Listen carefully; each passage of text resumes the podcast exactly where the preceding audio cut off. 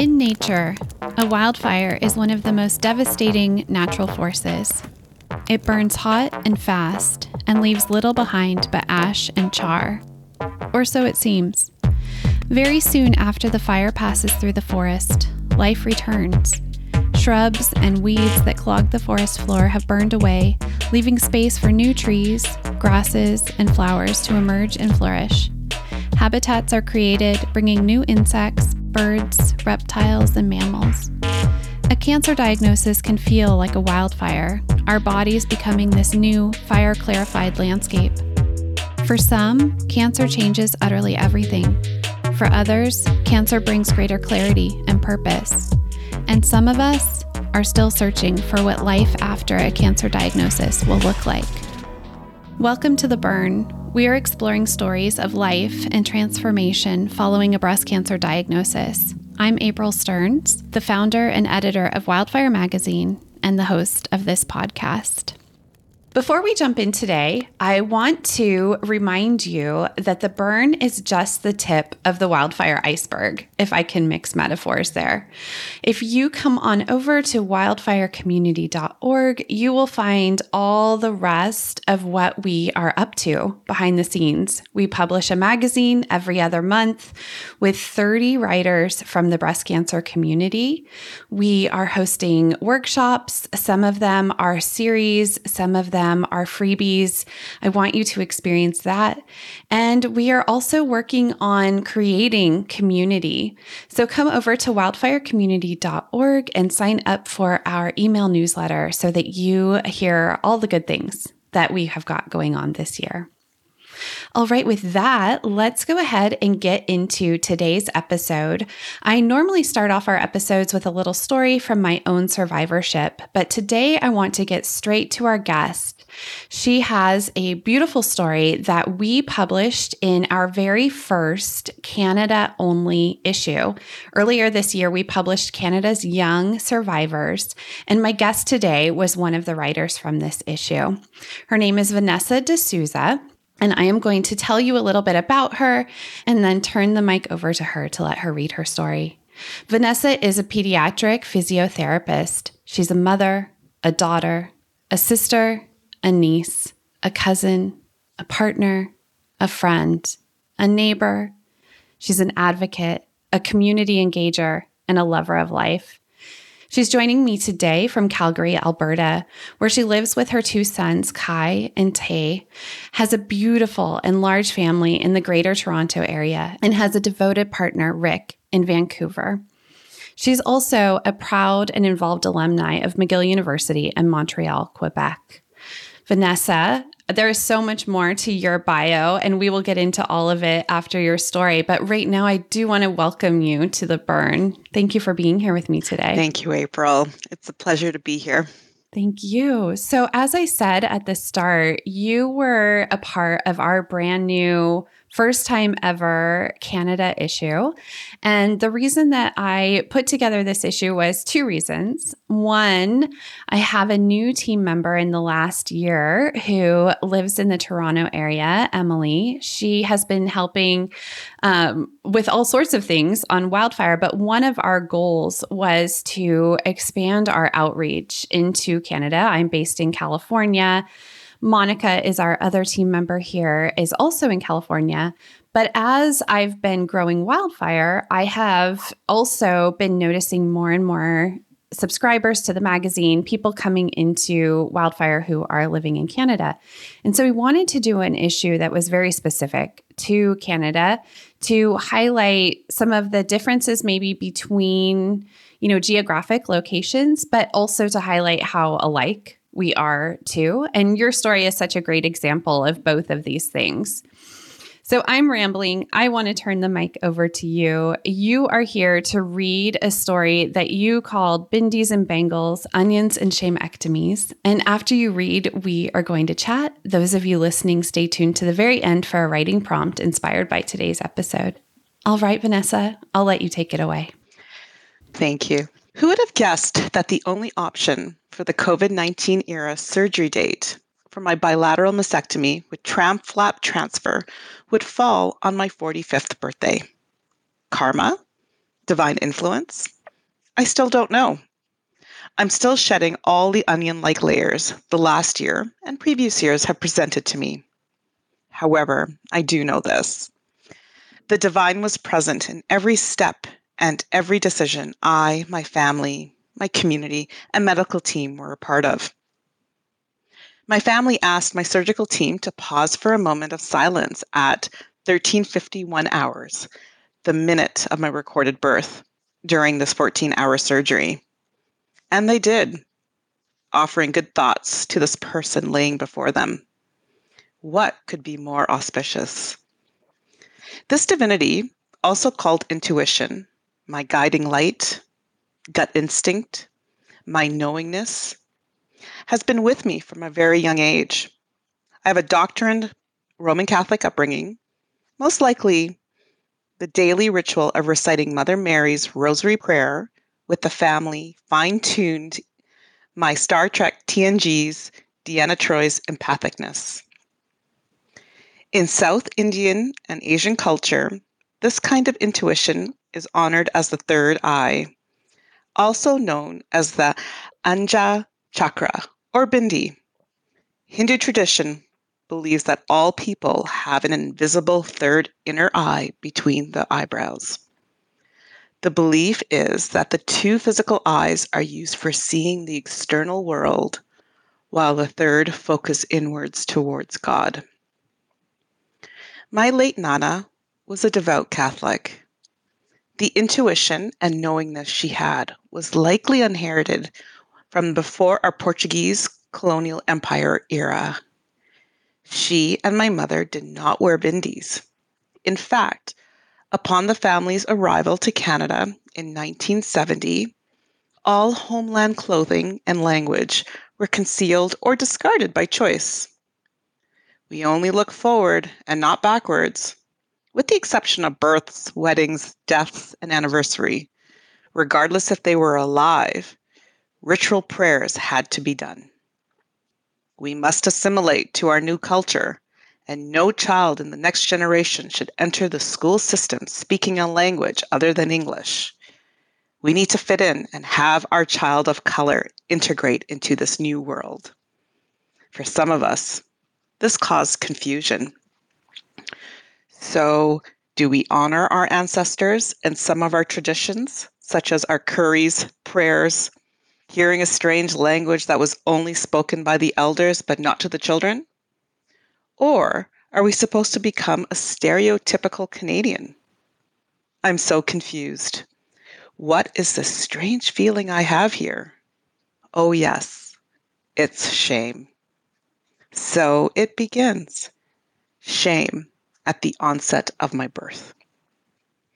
I was a tall, for her age, brown girl living within the mainly European, Italian Toronto neighborhood of Rexdale in the 70s and 80s, who was encouraged to love thy family first, yet still dismissed the language of my ancestors, traditional clothing and jewelry, and anything that wasn't considered Western approved.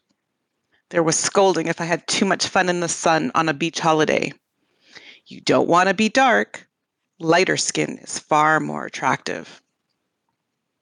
This little girl was hyper obedient, and shame of my culture flourished, along with embarrassment over the darker skin pigment at my joints and scars, my height and size, and my overall physical appearance. I wanted to be anything but South Asian. There was a time I referred that my family was from the Portuguese part of India, like it was a badge up from the mainland folks. Over the years, I learned insidious shame juxtaposed with deep love for family thrives in many cultures, in homes of immigrant families. My family was no exception. What would others say? What would others think? Vanessa, darling, you must keep this matter quiet because we wouldn't want the gossip or evil eye cast upon us by the community. This led to a myriad of shames, which were hid under the proverbial rug. Not meeting expectations, not being religious enough, not being healthy, disappointments with not following the preconceived life plans. Yet, on top of that same rug lived gossip. Gossip about the failures of others, not meeting expectations, abuses, anti religiousness, people's health. Shame on them, they must have brought it upon themselves. Shame on them, they are cursed. No, actually, shame on us. I adhere to my parents' plan for me, somewhat, to get a post secondary education, to wear the traditional gold bangles, chudis on my wedding day, to be a working professional, have children, follow the church, and then have and do it all while caring for aging parents and in laws. I met them at some fronts, completing a degree with a scholarship, marrying and having children, and meeting some of my professional goals. However, I started to shift in early adulthood. I started questioning my established religious teachings, marrying outside our culture and religion, craving exploration and autonomy, questioning the notion of perfection, all while holding tight to that young shame so deeply rooted within me. Who would have known that these high expectations, paired with South Asian shame and perfectionism, would contribute to the breakdown of my marriage? OMG, a divorce in the family? And thus began the storm of secrecy within both families and community, both locally and back home. My parents stood by my side with love and grief, but I still suffocated tremendously at the most trying time of my life, with my babies aged one and four in tow. The scarlet letter was permanently imprinted at this time. Yet, still, with my knowingness, I chose the difficult road less traveled by my culture, embracing the world of experts, new faith habits, and starting the seemingly impossible journey of not caring what others might say. A modern way of divorce, balancing and respecting myself and my roots, I told myself. I chose Wonder Woman motherhood by not moving back to Ontario with my parents and kept my single parenthood struggles and achievements to my inner circles my therapist, my church community, and legal team. Yet I still faced critics, got the looks, and likely much pity from those who didn't understand or didn't want to understand this forbidden path. I was going to do it all, all on my own. I'll show them all. Yes, yes, this is shame in disguise. It took me some time to discover this was still me aiming for perfection. By tuning out the shamers and others who didn't support my journey, I felt many more onion layers fall off, and a few more. They started to fall off more easily. As they peeled away, I felt a new confidence emerge. That shifting knowingness will always happen within the gifts of trauma and upheavals. Ah, finally, I thought, a transitioning me. I thought a new butterfly emerged from the cocoon back then. Yay, I'm finally moving to the permanent version 2.0. But wait, one day this empath came across an unusual tiny mass in one of her recently growing fibrotic premenopausal breasts. Exactly 0.6 centimeters on the left. Radiology even commented on the spectacular nature of the discovery. I would have needed to lie at a particular angle and palpate a certain direction. A needle in the haystack, per the cliche. Would have not been found standing in the shower, a typical place to conduct self exams. Divinity Part A in 2001.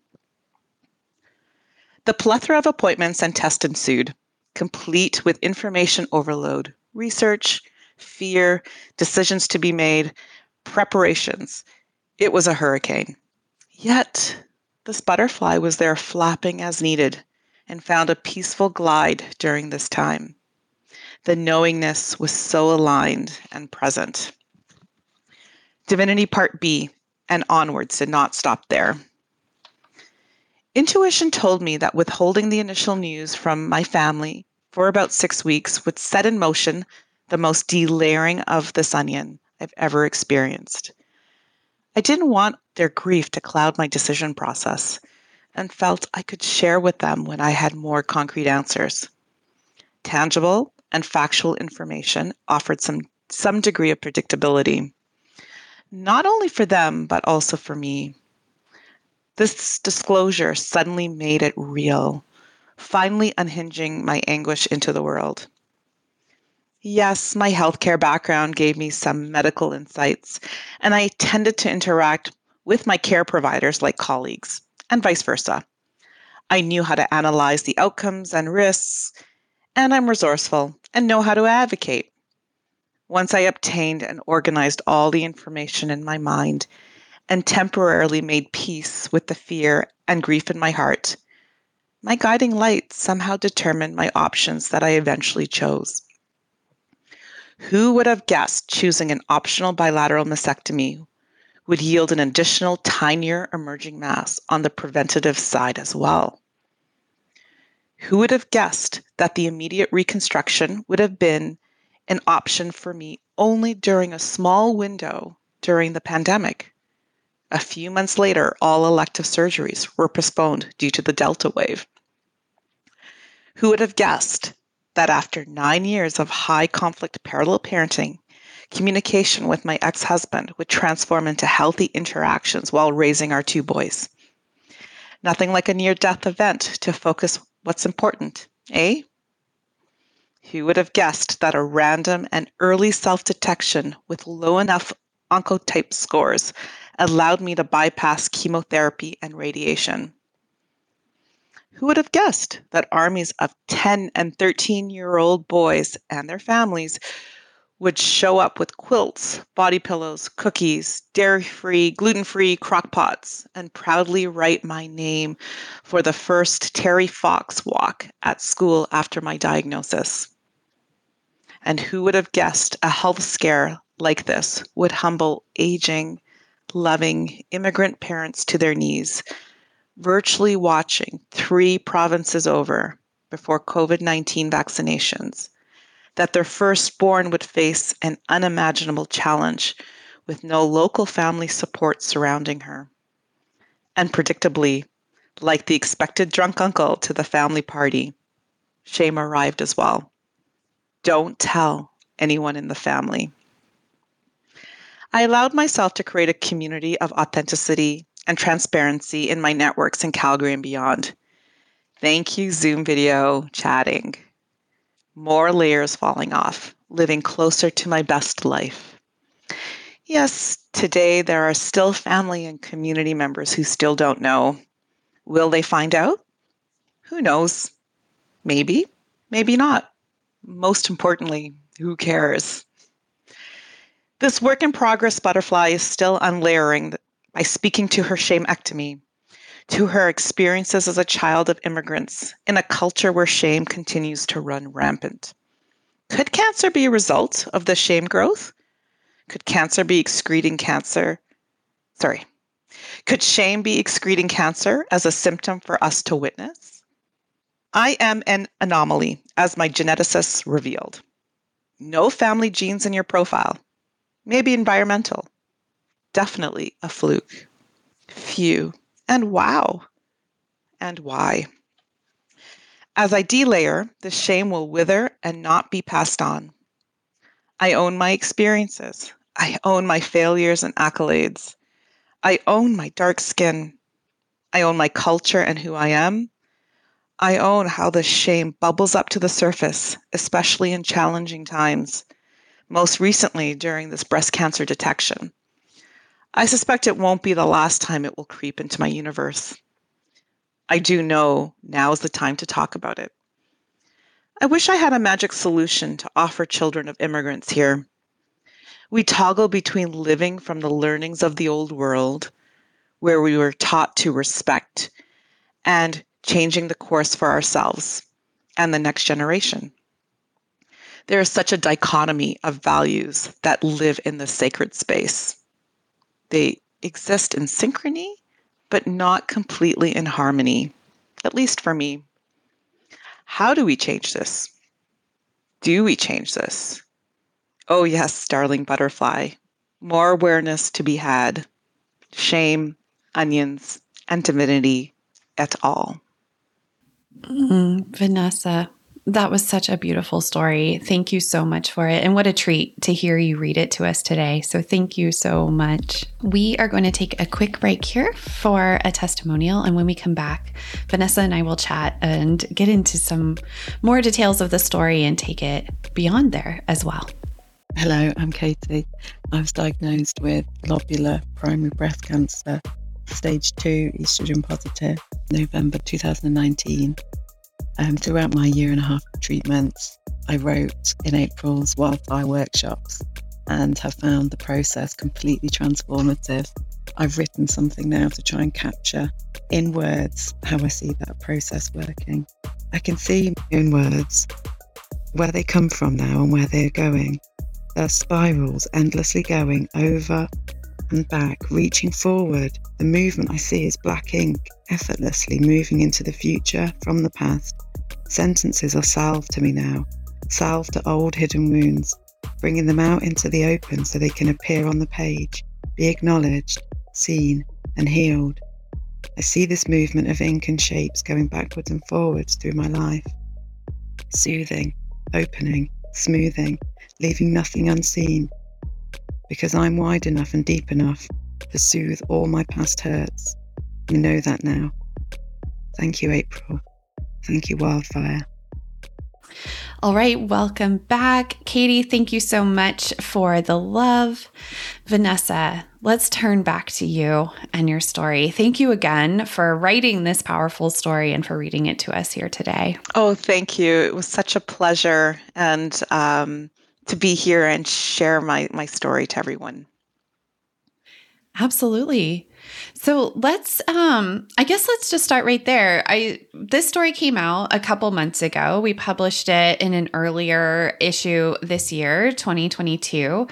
But before that, you know, it takes some time to put the magazine together. So I'm wondering if it's been a little while since you visited the story and and how it was for you today reading it. You know, I, I feel reading the story today um, gives me an opportunity to reflect back on the last year. We um, we experience, and I I think we experience and uh, reflect on these big life moments differently at different stages. So here I am, just about a year and a half after the surgery definitely a year and a half after my diagnosis. And I feel like I am in a different place. I mm-hmm. I think the last year while I was off from work recovering from the surgery and coming to terms with the diagnosis made me had had resurfaced um, much of old wounds that that came up and it was very freeing to be able to sit with you um, during one of our one of the like one of the uh, the sessions, the writing sessions that we participated in. Um, yes, a pop up workshop. Yes. You're right. Yes. And that sparked something within me to be able to finally write something, um, write write something down that that has been nagging at me for quite a while. Um, mm. And and it was really around the topic of shame and secrecy. Yes. And and the impact of how this is so ingrained in so many cultures. Yes. Well, I I love your story for a number of reasons. One um, is because I'm always pushing people to find the story that only they can tell. And I think you did this so beautifully. You told a breast cancer story that was rooted in your life experience, your family experience. And there was no one else who could tell that story. You know, even if you had a sister who had breast cancer, her story would be slightly different. Like you really went to the heart of your experience. And like you just said, at the heart of that experience is a story of of uh, learned shame, right? And shame that grows out of culture, out of family, and out of just um, a human experience. I think there's no one walking around who is free from having this experience of shame. And I guess what I wanted to hammer home is how writing this story and peeling that onion, you had this beautiful metaphor of onion in your story, but it's so meta because the writing of the story is also peeling the onion, right? And we're talking about a story with shame in it. And in order to write a story with shame in it, you maybe have to experience the eradication of shame to write it like it's I'm, I'm i feel like again mixing metaphors but it's almost like a snake kind of chasing its tail here you know where it goes round and round it is and you know what reading the story and now and and hence after it's published being uh, and conversed with a few different people um, it's remarkable across most cultures um, this this topic of shame is is quite flamboyant and and mm-hmm. they were able to relate to this to some degree or another. Um, may not necessarily hiding uh, like a specific diagnosis or or sure. hiding a hiding um, like a big life event, for example. Um, but it but it, it comes down to the root of expectations and and oh you got cancer because uh, you didn't eat healthy or you mm-hmm. got cancer because you didn't exercise enough or or because of the way you manage stress or your job or this this is quite prevalent in many aspects of our society and and I, again like in my story i don't think this is something that we can um, avoid or or fix mm-hmm. overnight. Um, but I definitely feel it is a topic worth exploring because I do not think it's discussed nearly enough in in I our agree. everyday life, lives. Mm-hmm. Yeah, I agree, and I think that the more we discuss it, the more courage we give to others to discuss it as well, and the more we normalize these feelings of shame it really eradicates it because there is no there's no hiding. There's no place for it to be when we start to be vulnerable and we start to open these windows onto our stories and share them with one another. I want to bring this to um, the work that you do. I was noticing um, in your bio, I didn't read this part yet, so I wanted to share this here. But I know that you work with children, and it um, in your bio, you said that you take a family centered approach because you know that the overall health and outcome of a child is guided by the family's well being as well. And I couldn't help but think about this as you were reading your story, and I want to, I guess, ask you about this idea of family well being as it relates to ch- you know childhood health but also in your story in general just this idea of transparency, reparenting, and moving away from stories of shame in terms of just having overall health in general.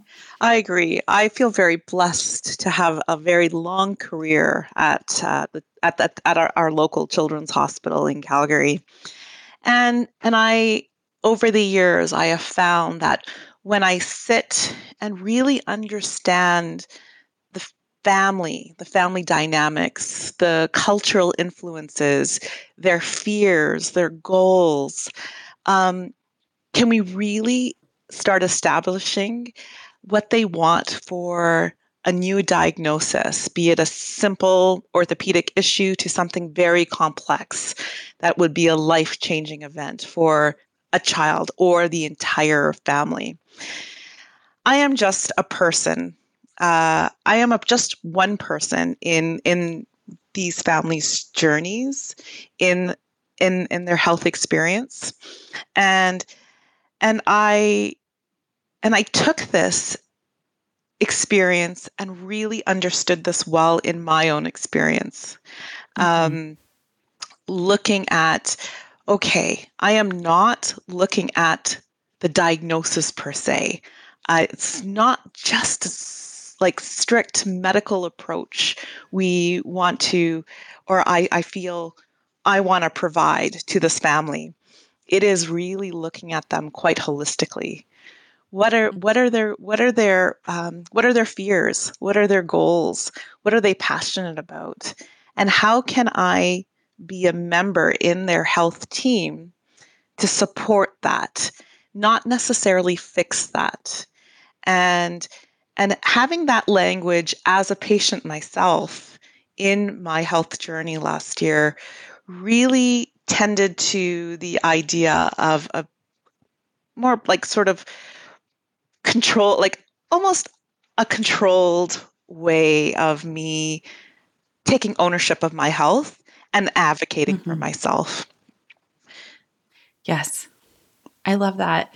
And this idea too of, you know, these long threads going back to your childhood and back to, you know, again, shame stories and things like that that we embody, we can't help but embody.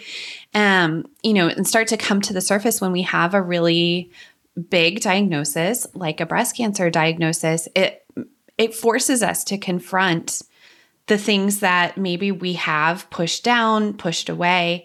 Um, and I just, I just love the the idea of the work that you do being so holistic and that you get to bring it to your experience of your own breast cancer and get to like I said kind of reparent yourself in maybe this way that eradicates some shame so you don't have to take it forward maybe.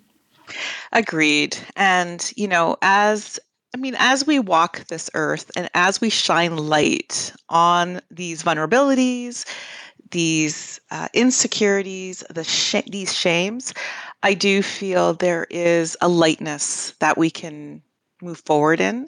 And certainly, this yes. is my story. And um, I'm nowhere near uh, finished my story on on this earth there's much I have yet to do for my own family, for my own children, through my profession. Um, but I, but I do think having this level of comfort in my skin um, and knowing what I want to tackle and what I don't is also um, a position of wisdom that I've mm-hmm. I've experienced. Um, I'm not here to change the world. I'm here to to shine a light, be the best version of myself, be as healthy as possible that I I can have in my control, and then to be able to share these these gifts with others. Be I love that. Yeah. Be it be it in my personal or professional world.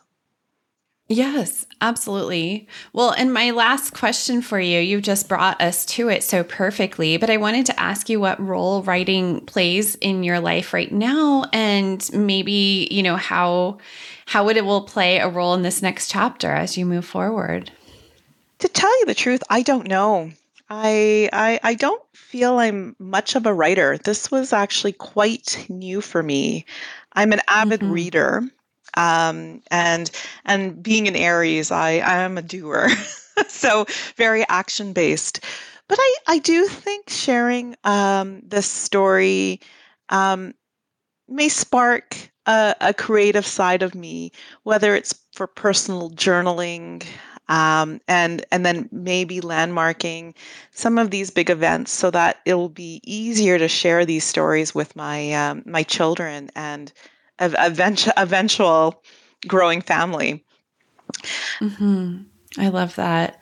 I mean, and this again, it just goes to this idea of changing patterns, rewriting cycles, you know, moving your family story away from one of embodying shame, maybe, you know, in simply just telling your children the story of what you've experienced, you know, and how their story can be something a little bit different.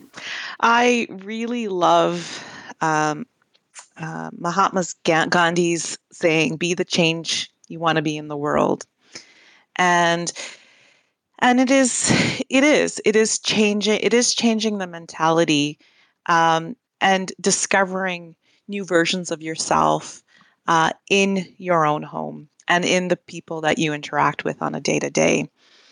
And I know when, you know, I am a child of an of immigrants and my story is completely different than theirs when they arrived to Canada, you know, almost 50 years ago.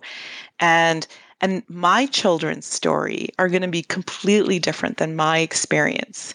Um, and I and I think what I can teach them and other younglings in our in our sort of in our growing families that there are things that we can bring from from the old world like some of some of the the beauty and traditions that we can continue to embed into our values um, but still seek to learn and change because this is the nature of I think our countries, and this is where the similarities lie between Canada and our our cousins in the United States. We're we're countries of immigrants, and and we are building this these nations in in the hopes of of of true partnership, uh, of diversity and inclusion, and to be able to understand this is um, is part of uh, part of the story of the storytelling, and mm-hmm. and I and I hope my story can be just one example that that people can um, try to understand um, of of these cultures and where where we come from. Oh, absolutely. Absolutely. I think it's really important. And I was struck by as you were saying, you know, it was bringing me back to to parts of your story where you talked about this need to be independent and this fiercely independent streak that I think runs through um I'm sure runs through immigrant families. I can't speak to that personally myself, but I know that's a a very Western, you know, idea that we be so resilient. But I find that that's what um, that that cuts us off from community. It makes it hard for us to ask for help when we need help. And we're actually stronger when we are interdependent and we do look to others for help. And so I feel like, you know, the sharing of your story is also some of that dismantling of that you have to do everything alone, you know, and you have to do it only um, behind closed doors where people can't see it happening. Um, yeah, I guess there wasn't a question embedded in that. I completely agree. Uh, you know, and, and that is the that is the notion. Like I do I do feel there is such pressure in society in in success, in expectations, and and self self achievement that mm-hmm. um, that that that that could uh, be an element of how the shame can flourish. I know from my right. personal story. I started shedding that a long time ago, understanding the notion of community, be it be it blood related or not, through my neighbors, through the family that I've chosen in my community. Um, it uh, it yields itself to like a, like a greater source of support. Um, these these support groups, these uh, sharing groups, uh, workshops, um, where where you build the sense of vulnerability again, and and that that arena of sharing yields to such deeper, deeper connection, and and and it sparks growth that you would never imagine. Like I, I couldn't believe the the outpouring of love and support, you know, upon my diagnosis um, mm. after, um, last year, just from my neighbors and school community and work community alone. It it, it yields to su- like surprising new relationships and deeper yes. relationships, and and in that, you know, you feel less alone. Exactly, and stronger for it. Absolutely. Uh, well, Vanessa, thank you so much um, for being here today, For everyone listening, you can read Vanessa's story in our Canada's Young Survivors issue. Again, her story was called Bindis and Bangles, Onions and Shamectomies. Thank you so much. I'm April Stearns, and you've been listening to The Burn. The Burn's a production of Wildfire Magazine, where we share breast cancer stories from young women like you've never read or heard before. We also strive to inspire you to write your story like you've never written it before. Stay to the end for a writing prompt inspired by today's chat. Our producer is Bill Smith of Shoe Production, and our production assistant is Monica Haro. Want more on the life changing transformation to be had from telling your breast cancer stories? Visit wildfirecommunity.org to find a copy of the issue shared in today's episode, to find our now 37 issues in the Wildfire archives, and to take a writing workshop with me. There is no place on the planet like a wildfire writing workshop, and I want you to experience it for yourself. Discover how to write your way back to yourself, write your way to reclaiming your body and your story. Don't forget to subscribe to The Burn and listen to it wherever you go. Finally, here is today's writing prompt. I want you to set your timer and write without stopping or editing. Here's the prompt This is the way things are now. This is the way things are now. And I want you to do something interesting with this prompt. I want you to begin on your page with this. And then I want you to begin each paragraph in the same way. And then have it be your closing sen- sentence. This is the way things are right now. And this might be very literally uh, what it looks like for you in your life right this minute. Or it might be this season in life and you're taking stock of what's around you. Either way, there's no right or wrong answer to a writing prompt. Eight minutes, write without stopping. This is the way things are right now. See what needs to come out and where it will take you. Happy writing. Thanks for listening. Until next time, take good care.